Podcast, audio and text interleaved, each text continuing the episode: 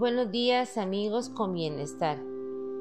Algo que hoy en día es algo inevitable es cuando perdemos a un ser querido.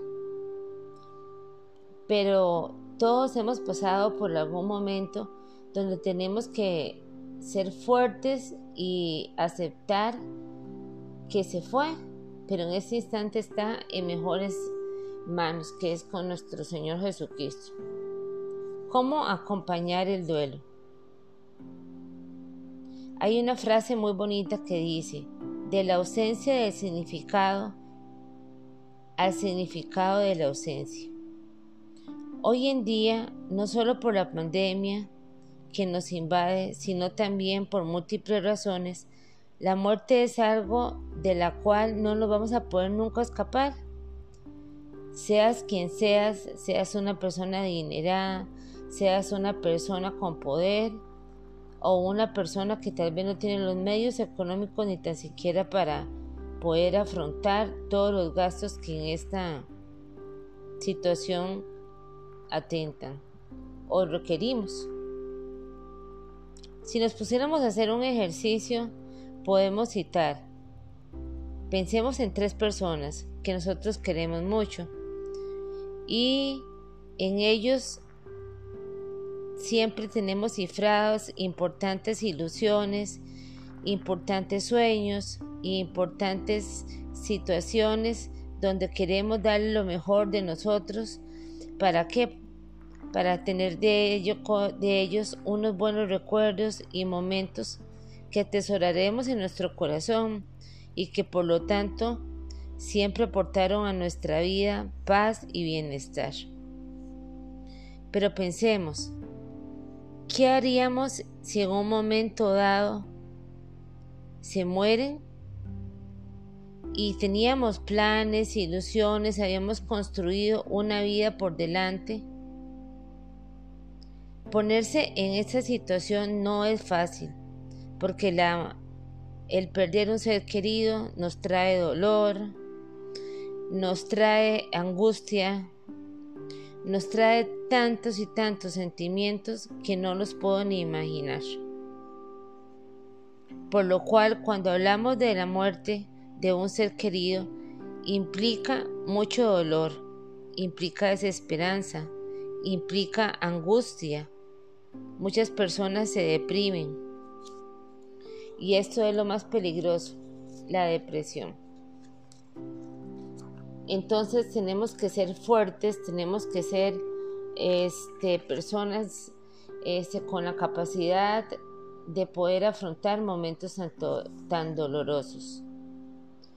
Todas las personas que hemos perdido a una persona, siempre vamos a sufrir de melancolía, de ese vacío que nadie lo puede llenar, solamente la fe que tenemos en nuestro Señor. En mi caso, yo utilicé algunas herramientas sin decir que con ellas he olvidado a la persona que más quise y quiero ni a la persona que siempre albergará en mi corazón. Pero tal vez se puedan servir para aportar un poco de ayuda en situaciones tan difíciles. 1. Utilicemos una carta y digámosle todo lo que nosotros quisimos hacer con ella y hubiésemos hecho juntas en todo momento. Dos, pidamos a nuestro Señor la ayuda de la aceptación de que la persona haya partido. Tres, nunca busquemos culpables, ni guardemos en nuestro corazón resentimientos con personas que no acudieron a darnos tal vez una mano solidaria en este momento, porque no sabemos los problemas que cada persona tiene y el por qué no estuvieron con nosotros. Algo que nos sucede y nos sucede muy diariamente es que los seres humanos sentimos enojo, buscamos culpables, nos enfadamos con familiares, amigos, compañeros de trabajo. Y esa situación no es una situación para buscar culpables, es una situación que lo que tenemos que hacer es pedirle a nuestro Señor que nos exima de tanto dolor. Reparar la esperanza y la reconciliación con la vida es lo que debemos de hacer. La esperanza vuelve a aparecer y empieza a formarse poco a poco, incorporándonos en una sociedad que de nuevo tenemos que recobrar y recobrar también la capacidad de amar a nuestro prójimo. 5. No debemos de dejar que este sentimiento se apodere de nosotros y añada todavía más dolor, porque en estos momentos es donde somos más susceptibles y tendremos la oportunidad o nos va a atacar la depresión por la pérdida de este ser amado. Por eso, especialmente yo les puedo decir que no, no utilicemos antidepresivos, utilicemos más bien la palabra de nuestro Señor para poder aceptar todo lo que venga y sumarnos y a la pérdida de este ser que se fue. 6. No es fácil, pero debe venir la aceptación y debemos de empezar otra vez poquito a poquito y con pasos muy cuidadosos a convivir con los demás y a llevarnos el para poder llevar el curso de nuestra vida de una manera adecuada. 7 desarrollamos una despedida simbólica. Hagamos algo que sea simbólico y dejemos a la persona que pueda descansar en la paz y de nuestro Señor que todos deseáramos poder llegar a estar ahí en algún momento. Facilitemos el proceso de la aceptación. 8. Lo peor que podemos hacer es huir es salir corriendo y no aceptar este dolor tan profundo, sino más bien debemos de enfrentarlos, darle la cara. Y si así llegamos a aceptar que esta persona partió, pero partió a un lugar más hermoso donde todos queremos ir. Cuando alguien se va de nuestro lado, sea familiar, la esposa, un amigo, tu pareja, es algo muy duro, pero lo debemos de aprender y a tratar de lidiar con este sentimiento tan doloroso y pedir siempre la paz y volver a amar. Esta es parte de nuestra vida. Algo muy importante va a ser siempre trabajar esa negación que sentimos y eliminar la ira y pensar en que están en manos de alguien mejor, en manos de Dios.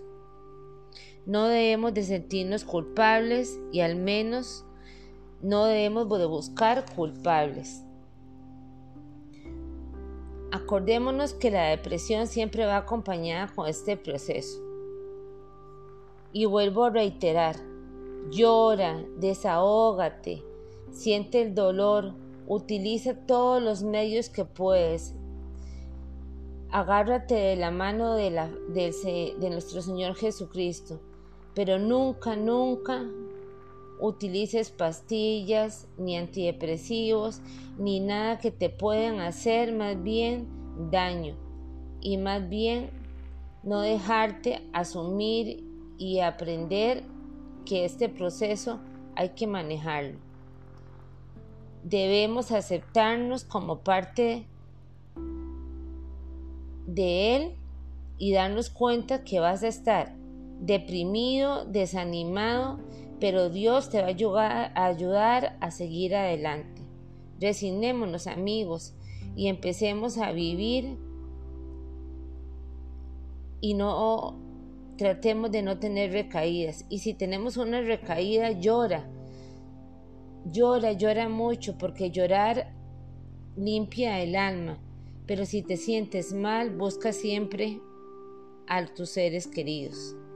En vivir con bienestar, yo sinceramente concluyo, llena tu corazón de fe, de espiritualidad y recuerda que el Señor siempre nos va a dar la fortaleza para continuar una vida plena y nos llevará a poder reincorporarnos de nuevo a esta sociedad sin necesidad de olvidar a nuestros seres queridos. Ellos están mejor, están con nuestro Señor. Feliz inicio de mes y que la paz y el amor esté con todos ustedes y que les dé toda, toda, toda la sabiduría para poder afrontar momentos dolorosos que hoy en día son lo que más vamos a tener. Esto ha sido un mensaje de vivir con bienestar.